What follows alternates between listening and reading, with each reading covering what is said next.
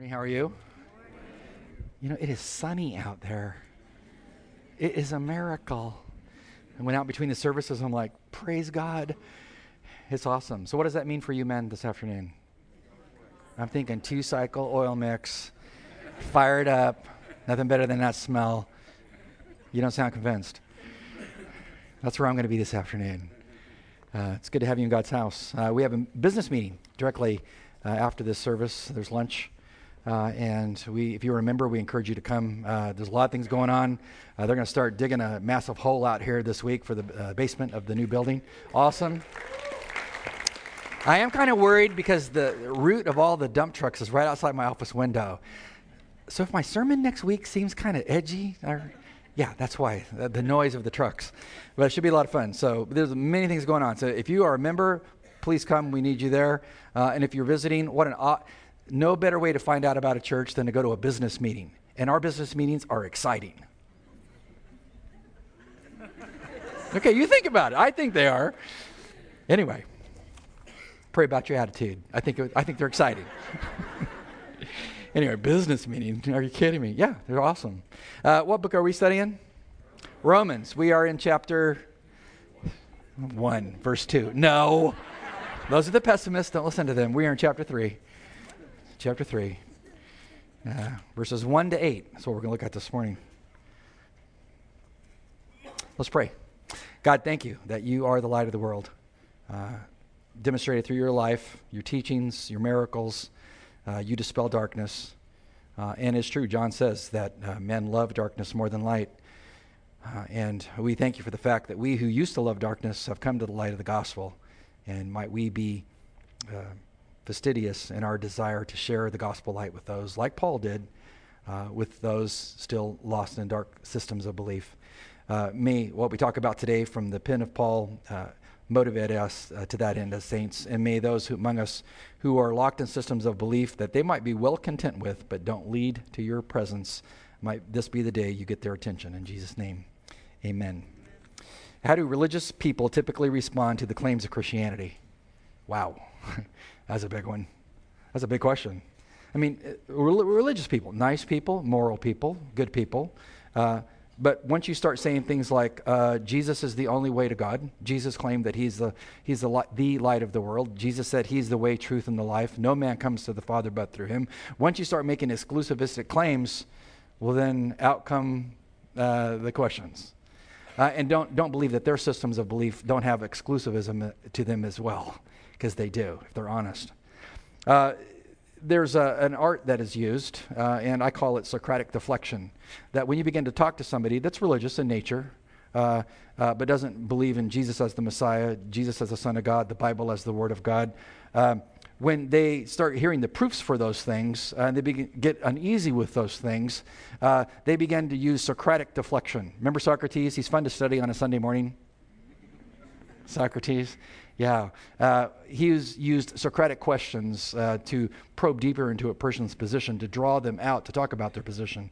So when you begin to talk about Jesus, that he is God in the flesh, the only true God that has come to earth to die for our sins, that you must come through him to be saved, when you start speaking like that, they'll use all kinds of Socratic uh, deflections to get away from that so they don't have to deal with who Jesus is. Uh, many religions do this. Uh, finishing my doctoral program uh, back in, at the beginning of this month, I had to take two classes on on cults and world religions uh, as I closed out my doctoral studies. Uh, one of the things I had to study was Islam. And so I had to spend a lot of time in the Quran studying their teachings and their writings. And notice the deflective questions when it comes to who's Jesus. Because if you believe that Islam and Christianity are the same, uh, you must reconsider. They are diametrically opposed to each other in their theological belief system. And yes, I do speak fast. I was told between services that I speak fast. Is it true? No, I'm slow. So okay, come with me, okay? You with me? So let's look at uh, Surah chapter 9 of the Quran, what it says about who's Jesus.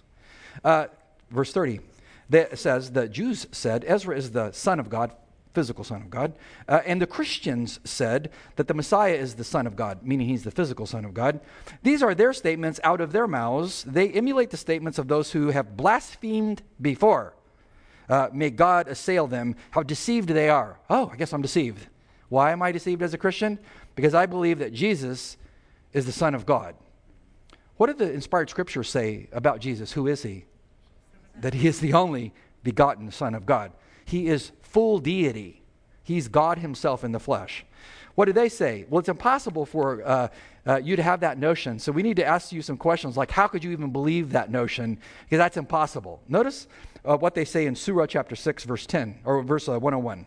Quote, originator of the heavens and the earth, how can he, God, uh, have a son when he never had a companion?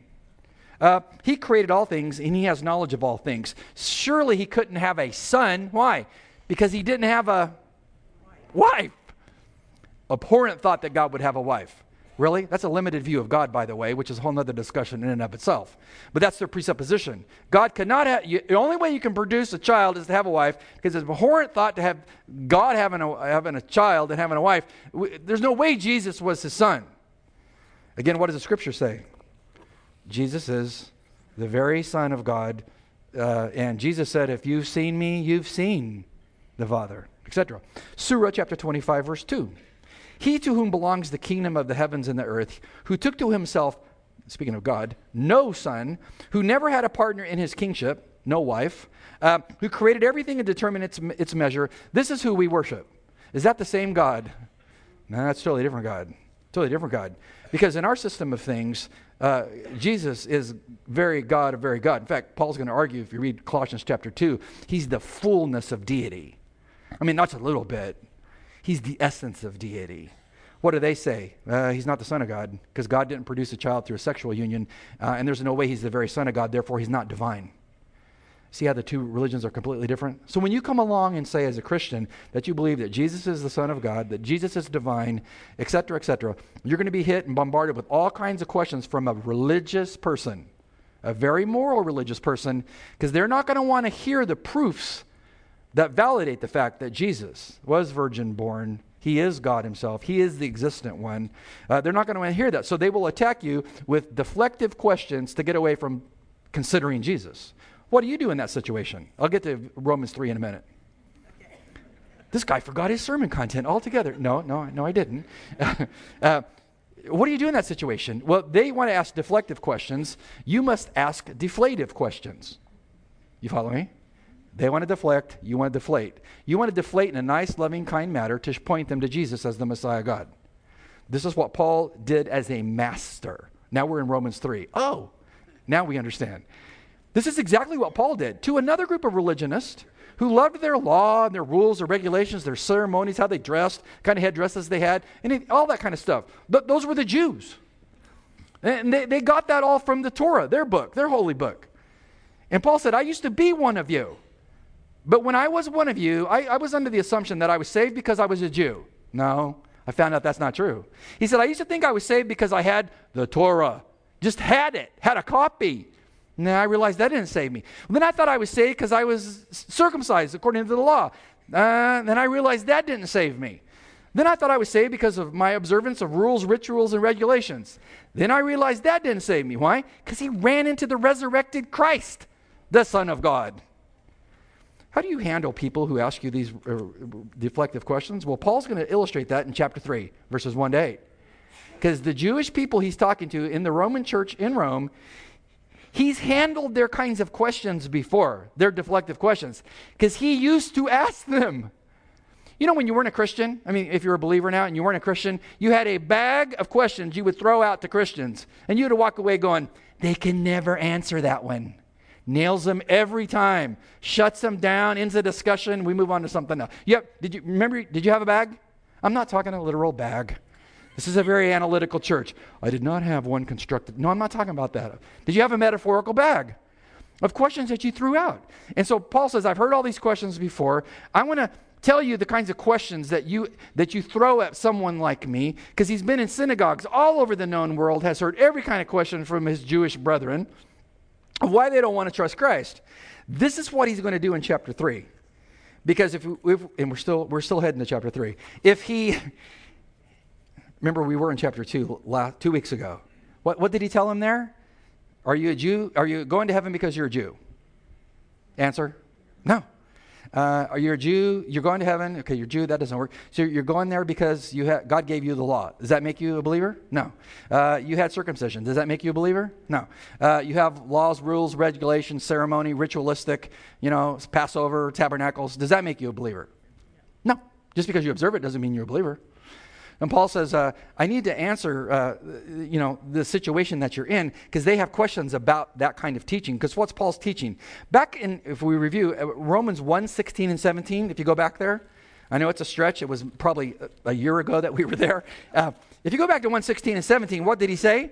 For I'm not ashamed of the gospel of Christ, the Messiah, for it's the power of God to salvation for everyone who believes, for the Jew first and also to the Greek. For in it, that gospel is the righteousness of God revealed. Meaning, you don't get the righteousness of God from your activities. It's given to you by the grace of God through the gospel of Jesus the Messiah. And then he goes into chapter 1 and says, Let me explain how the entire Gentile world is under sin because they reject the gospel of God. So he's going to spend the whole chapter talking about evil Gentiles and how sinful they are. And every Jew sitting there listening to that would have been going, Oh, yeah, go get them. That's exactly like they are. But they're not religious like we are. And then he turns and he talks to them, the Jews. And he says, Oh, yeah, you're under God's wrath too. Because you have the form of a religion, but you deny the power of the religion. You just have the form. So now he's going to address their questions. And now we're into chapter 3. I know it was a long introduction, bear with me, but there's no third, fourth service. So we got the afternoon until the meeting. Uh, Oh, no. Business meeting? Uh, elders, we could blow by that, right? Yeah, they're freaking out. Um, how, should, how should a Christian re- engage a devoutly misguided religious person? I mean, how should you? Uh, now, we're going to follow the form structure of this passage. There's three questions Paul's going to answer. So there's going to be round one, two, and three. How many rounds? Three. three rounds, three questions. So there's going to be three rounds, three questions, and three answers. Because if you're a Christian, you should answer their questions. If you're constantly going, hey, I don't even know how to talk to you, how will they ever get saved if you can't address the question? So notice question number one. I'll boil it down. Then, what advantage the Jew says has the Jew, is the argument. I mean, come on, Paul. If we're not saved because we're Jews, we're not saved because we have the law, we're not saved because we have circumcision, what's the advantage? Uh, or, or what is the benefit of circumcision? I mean, God gave it to us. Now you're telling us it's worthless? Have you lost your rabbinical mind? That's the argument. He's just attacked their entire belief system. My mother taught me this. My mother's mother taught her this, all the way down the line, that if we have Jewish blood running, going through our bodies, we'll walk into God's presence. Paul's like, no, no, you won't, unless you come by means of the gospel of the Messiah. Wow. So they have questions. What's the advantage of being a Jew? What's Paul say? Well, his answer is pretty simple. Jews, he says, have uh, his answer is Jews have spiritual advantages. Notice what he says. Uh, it, being a Jew is great in what? Every respect. Every respect. Remember, I told you my wife's great grandfather's name? Do you remember? Abraham, David, Solomon. He was German. Was he Jewish? You're thinking about it? Abraham, David, Solomon. Yes, absolutely. Is, is, there an advantage? Yes. Paul says, great in every respect. He says, first of all, uh, they were entrusted with the oracles of God. Now, I just want to point this out because it's kind of an amusing thing about Paul. Um, he says, first of all. If somebody says, first of all to you, what's probably happening next? Second. Second of all, third of all, especially in our culture, right? He's, if you look for his second, you're never going to find it. I'm just saying, for type A's. The laissez among us are going, I don't care if he doesn't ever get back to it. He's never going to come back to it. So if you're type A looking for point two, don't look for it. I'm a type A. I've looked for it. It's not there. Enjoy your week. Uh, first of all, why is it great being a Jew? They were entrusted with what? Oracles of God. I mean, when God looked down at the planet and said, Man has fallen into sin, I got to redeem him, I'm going to send a Messiah, which people group do I pick? Which one did he pick? The Jews. That's exactly what he did. It, it means he didn't pick everybody else. Did that mean he didn't love them? No.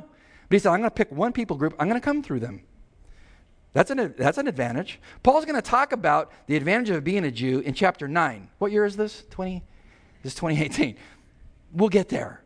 Chapter 9. What's he say in chapter 9, verse 4?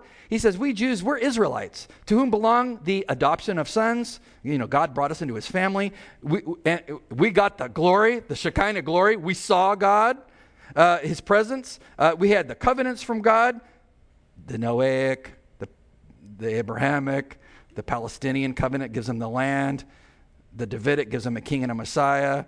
Jeremiah 30, 31 gives them the new covenant. He gives them a new heart. He saves them as a people, etc. Yeah, he, they, we got all that. We got the law, the Torah, we got the temple service and its promises. Whose are the fathers? Abraham, Isaac, Jacob. You know, we, we had all them, uh, and from whom God, uh, from whom the Christ, the Messiah, according to the flesh, who is over all. And then he just stops with great emotion and says, God for blessed forever when I think about the Messiah.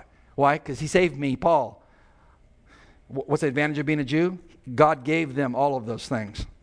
Uh, Deuteronomy, uh, Moses is going to wax elo- eloquent. Moses, the Jew. What does he say? Deuteronomy chapter uh, 4, verse 7. For what great nation is there that has a God so near to it as to the Lord our God whenever we call on him? Or what great nation is there that has statutes and judgments as righteous as the whole law which I am setting before you this day? Deuteronomy, Deuteros, Deuteros in Greek means second, uh, Nomos means law, second giving of the law. So after the first group of Jews died in the wilderness for their sin of not following God, the new generation of young people came up, and old man Moses gave him Deuteronomy, the second giving of the law, to say, This is how God wants you to behave. He gave it to no other culture. So when God revealed himself, who did he reveal himself to? The Jews. And said, Here is my law. Here are the big Ten Commandments. Here's 613 additional commandments. I'm going to give you the book of Leviticus to tell you how to approach me in the first seven chapters. It's got to be blood sacrifice. I'm going to give you the dimensions in, in, in the last half of, a, of, a, of Exodus of how to build a tabernacle to worship me. And it's only got one door, not many doors. you got to come by means of one door. And if you want to get your sin covered, you got to go to the priest at the altar with the right sacrifice, spill the blood, confess your sin. I mean, you got to follow my prescriptions for blood sacrifice to cover your sin. But God says, I will come down to you in the Holy of Holies, but you must come to me correctly to have your sin covered. Follow my directions. He only did that with one nation, the Jews. What was their job? To tell the other nations about that. See, instead of becoming a, a channel of blessing to the world, it became a bucket and instead of obeying the law that God gave them and worshiping the law of the God, they worshiped the law and the ritual and the regulations and the bloodline and all that stuff. So they had an outer form of religion, they didn't have the inner form. That's what Paul's argument is. You have great advantages. God spoke to you above all peoples. When everybody else is lost in, uh, in pantheism and polytheism, God came down and revealed himself to you, you Jews. That's great advantage. He gave you the oracles. What's that? Uh, Stephen, in, before he's stoned with Paul watching, when Paul wasn't a believer, in Acts chapter 7, verse uh, 38, calls the logia, that's the word oracle, from logos, the word Jesus is the logos, the great word of God. Um, the, he likens them in Acts 7.38 to the laws of God, the entire Torah, all of it, that God gave. And Peter, in 1 Peter chapter 4, verse 11, likens the oracles or the logia of God uh, to giving divine utterance.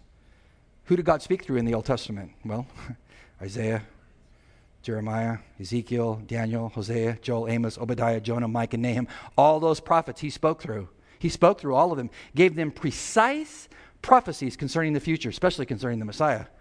He did that with no other nation. You know, as I've gone through all the holy books of the world, I find one thing completely missing from them and I was reading the Bhagavad Gita too. I mean, whatever, you know, reading all that stuff, reading it. Where's the prophecy? There isn't prophecy. You know why there's no prophecy? Because God's not speaking through it. This is how he verifies it's his book.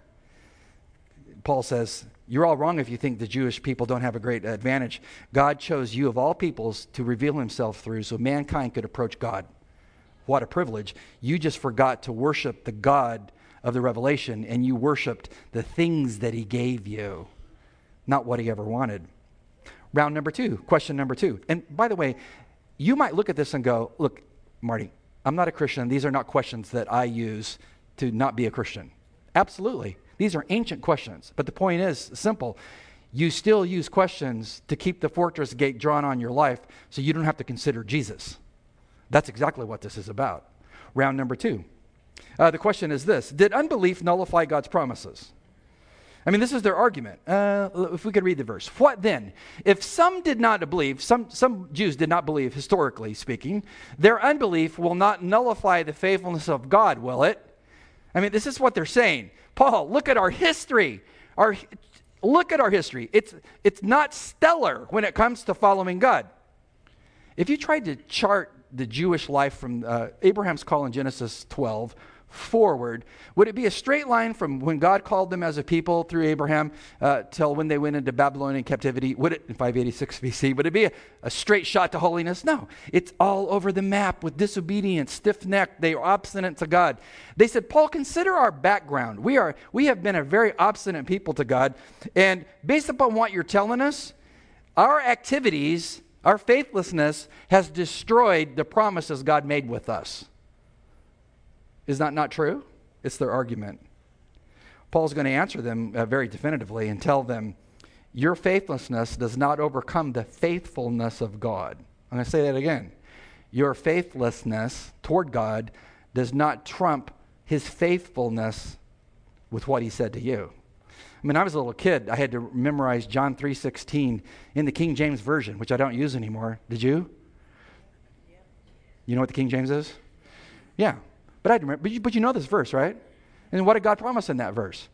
For God so loved the world that he gave his only begotten Son, Jesus, that whoever, put your name in there, whoever believes in him shall not what? Perish, but have what? Everlasting life. See, this is God's promise. He's looking at your life of sin and he's going, doesn't matter how much you've sinned, your faithlessness toward me does not nullify my faithfulness to fulfill my promises to you when you come to me in faith.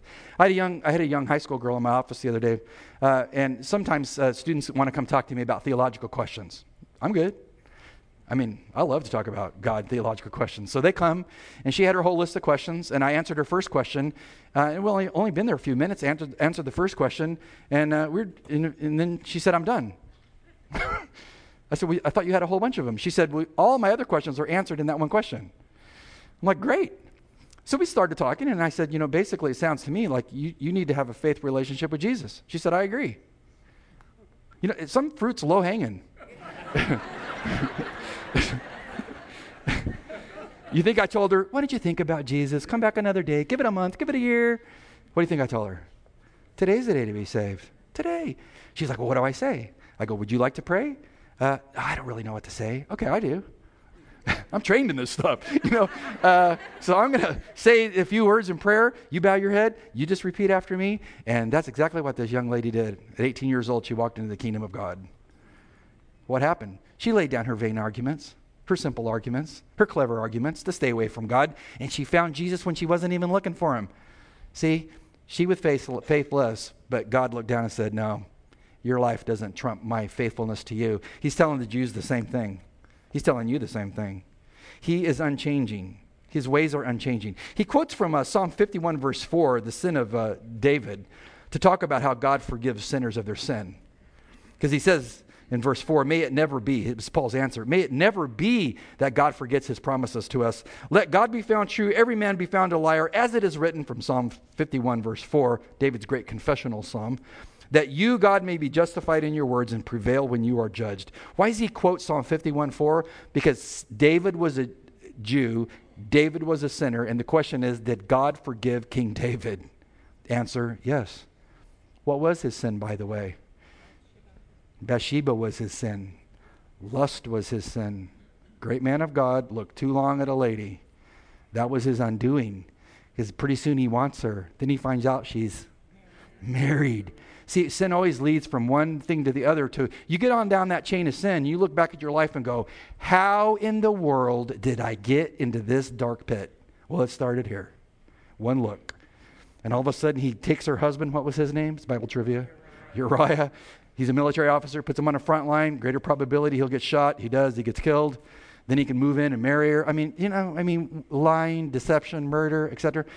Did God forgive that Jewish sinner? Yes. What's Paul's argument? He'll forgive you too. You're still under his wrath.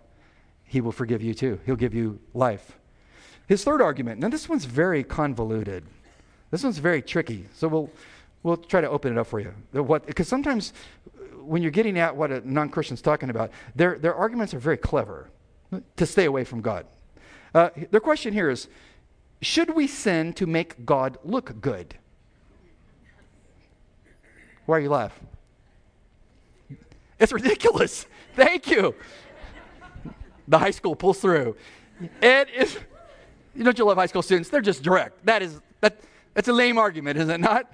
Should we pursue sin that grace can abound? That's, that's the argument. Paul, it sounds like that. You're anti law, you're pro Jesus, you're anti law, you're anti Jew, you're anti ceremony. Sounds to us like you're saying the more that we sin, then God's grace comes in and forgives our sin. So we're just, cons- we're just considering that the logical end of that argument is we can really live sinful lives because God looks awesome against the blackness of our lives.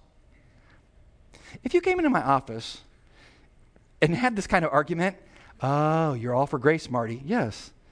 God's love will, will, overshadow my sin and forgive me if I come to Him in faith. Absolutely. Oh, so if I sin, it's like black velvet, you know? And His grace is like diamonds, right? Yeah, yeah, yeah, yeah, yeah. Well, then if I just have a whole lot of black velvet, it makes God look awesome. Therefore, He could never judge me. Is that going to work? No, that was their argument. Why would he judge us if we only make him look good through our sin? Is that not a twisted argument? See, had Paul ever said that? No, Paul never said that. And this is what happens. It's called like a false deduction. Um, they take what the Christian said, the pastor, the teacher, the Sunday school teacher, the mother, the grandmother, they take what you said, they make a false deduction out of it and make you say what you didn't say. Would Paul ever tell someone that? No. No. Uh, have we talked about these books yet? I forget after three sermons. Okay, thank you. You're so gracious. Okay, uh, for one of my doctoral classes, I had to, I had to go through, uh, you know, Richard Dawkins' The God Delusion. And I'm like reading this thing going, uh, I'm not deluded. I think you're deluded, Richard. You know what I mean? It's not even good science. And then the metaphysics is really bad. And then he quotes the viewpoints of Christians and he misquotes the Christian arguments and then debunks them. I'm thinking, that's a cheap shot. That's not even what we think, which means you don't even know what we think. Well, then along comes, you, you got this in mind? Okay, then along comes Edward Feser. Edward Feser, philosopher, Christian, Thomistic scholar, great thinker, great debater. So I poured through this book because this book is a response to that book. He really wants to know has he represented our viewpoint of God correctly? Guess what the answer is going to be? No. False deductions in that book. Let me explain to you the Christian position on the existence of God and let's deal with the evidence. See, this is what they do. They don't want to deal with the evidence, so they present a situation that you never said to debunk you, and then once they debunk you, they go on Yelp and write all about you. Oh, I've had this happen. Have you not had this happen? See, if you want to be a teacher, preacher of the Word of God, you're going to have somebody take what you say and misquote you and call you all kinds of names, right? I've had it happen. I mean, I used to keep track of the names at my last church in California. I stopped at 19 because they just kept names. And when they start doing ad hominem attacks, what's that mean? They're just attacking the person, not the information from the person. And then they're twisting what you said. So Paul says, I, I, never said you could sin all you want to make God look good, therefore he won't judge you. I never, I never said that. What's he say in verse 6? Verse 6, what's he say? May it never be. May it never be. In, in Greek, it's me genoito. It's the strongest way to say no way. You have children? You want to stop them from doing something? Say with me, me genoito. And they'll just stop dead in their tracks. Whoa, mom, speaking Greek. It must be serious. Me genoito. That's what he does. Me genoito. May it never be. There's no way God would operate like that. He says, For otherwise, how will God judge the world based on that premise? If, if, if you think that you can live however evil you want to to make God's glory look great, then, and then say God won't judge us because we're merely making him look great, why throughout the entire Old Testament does he say he's coming in judgment? I mean, like try Isaiah 40, 24 to 27, the little apocalypse, miniature of the book of Revelation. God's going to take the earth and shake it violently when he comes back. What about that? Then he says, let's take your position and, and take it to the logical extreme. This is what you do with positions. Take what you're hearing to the logical extreme. Verse 8, notice what he says. Why not say, if that's your position, quote, as we are slanderously reported of some claim that we say, this is what you say that I say, but it's not what I say. Why don't you just go on and just say, let us do evil that good may come? Why don't you just say that anyway? And then God can just look great. Why don't you just go ahead and say that? It always bothers me when people tell other Christians or me things like, when you, when you talk about the gospel and who Jesus is and the Bible as the Word of God, then they, they slap all these labels on you, right?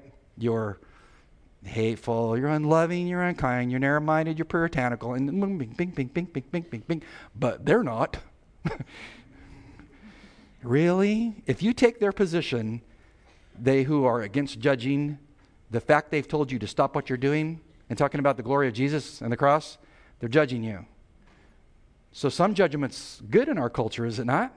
Depends on who's doing the judging. See, Paul says, let's take your position to the logical extreme. You should be saying everybody should just enjoy sin because God looks great when you sin. What, a, what did you call it? A ridiculous argument. They were oblivious that God's judgment was nigh unto them because they thought we're saved because we're Jews, we're saved because we have the law, we're saved because we have circumcision. Paul says, no, you're not. You're oblivious to the fact that God's wrath is over Jew and Gentile, but God wants to save you, you who are oblivious because of religion. I'm going to show you a picture as I close, a couple pictures. I don't know if you've been paying attention to the news. Hawaii is a great place to move to now. Uh, you've been paying attention? It's like amazing. I've, you know, I used to live in California, used to fly there, enjoy the islands. Um, Kilauea volcano. Who would want to live near that right now, right? Oh, the, the river is so warm and wonderful. yeah, right. It looks kind of hot to me, all right? Now, here's an aerial shot of some people. Now, could you imagine if this is your house, you know, and you, you, and your husband, you begin to uh, orders to evacuate, and you got a swimming pool, and you tell the wife, hey, man, you know, in another two hours there's a game on. I want to watch the game. The pool's all heated up now. It's like a sauna. I'm going to take a dip in the pool, a couple laps, it's, you know, maybe a little lunch, watch the game. Lava moves slow. I, we can outrun it. We're good. You know, death is not imminent.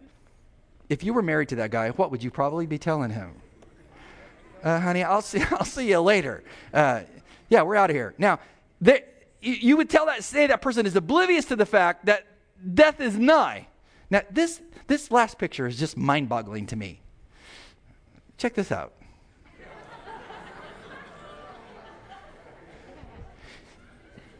Do you see that? Do you see that? How many? it's unbelievable. I was studying my sermon, I'm, I, and I love golf, by the way. I'm studying, and now that I'm done with my doctoral program, I can actually play golf without having to read a book. Um, I'm reading this at lunch thinking, God, how am I going to close my sermon on people that are oblivious to your wrath is nigh? this came up. It was an article about golfers playing next to this open fissure of, you're about to die. And here's what it said in the article. Did you see this this week? It's unbelievable. I read the article, and it basically said this News crew shows up to take pictures of imminent death. And they're taking pictures, and all of a sudden, here came a, a golf cart with these guys in it. And these guys, as loyal, dedicated, religious golfers, told those that camera crew, "Hey, could you guys kind of back away and quit talking? So you're in the way of our shot." I'm thinking to myself, okay, if boulders the size of trucks can land on your head, if fire is all around you, smoke, sulfur, etc., I mean, and if the ground can open and swallow your golf cart and you and close back up, if you see what I mean? Would you be there? Why are you so quiet? How is that like people spiritually speaking? They're the same way. This is just what we pedantically do. We are devoted to it in a religious way. We worship it. We are not going to deviate. The ground could open up and we are not deviating. This was the Jew. Paul, we have all of this in our favor. And Paul says, judgment's right behind you. I mean, there's a plume of smoke waiting for those who reject Messiah. But heaven awaits those who embrace the Messiah by faith. Remember the promise of God? That whoever believes in him has life. I know of a high school student who made the best decision she could ever make last week because Christ is now her Messiah. She's forgiven. Is that you? There's counselors over here who'd love to talk to you and introduce you to Jesus. and he's just but a prayer away. And you can lay all of your little arguments down at his feet, and he will answer you in a profound fashion as he saves you. Let's pray. Father, thank you for who you are, for the redemption that comes only through the cross of Christ. We are humbled by your love for us, that you, that you entertain our questions, that you're gracious and merciful to us when we're, as unbelievers, obnoxious, even arrogant, looking down our nose at who you are. But how great it is when we lay those arguments down and stop running from you and come to you in faith. What a wonderful day that is when you wash us clean and make us your children, whether we're a Jew or a Gentile. Uh, your, your gospel's for us. We thank you for that. If anyone among us doesn't know, you might this be the day they stop running from you and say, I, I want to I wanna bow this day before the cross of Christ, and you'll save them. And may we who know you be motivated to share our faith, because many around us are still lost in darkness. In Christ's name, amen.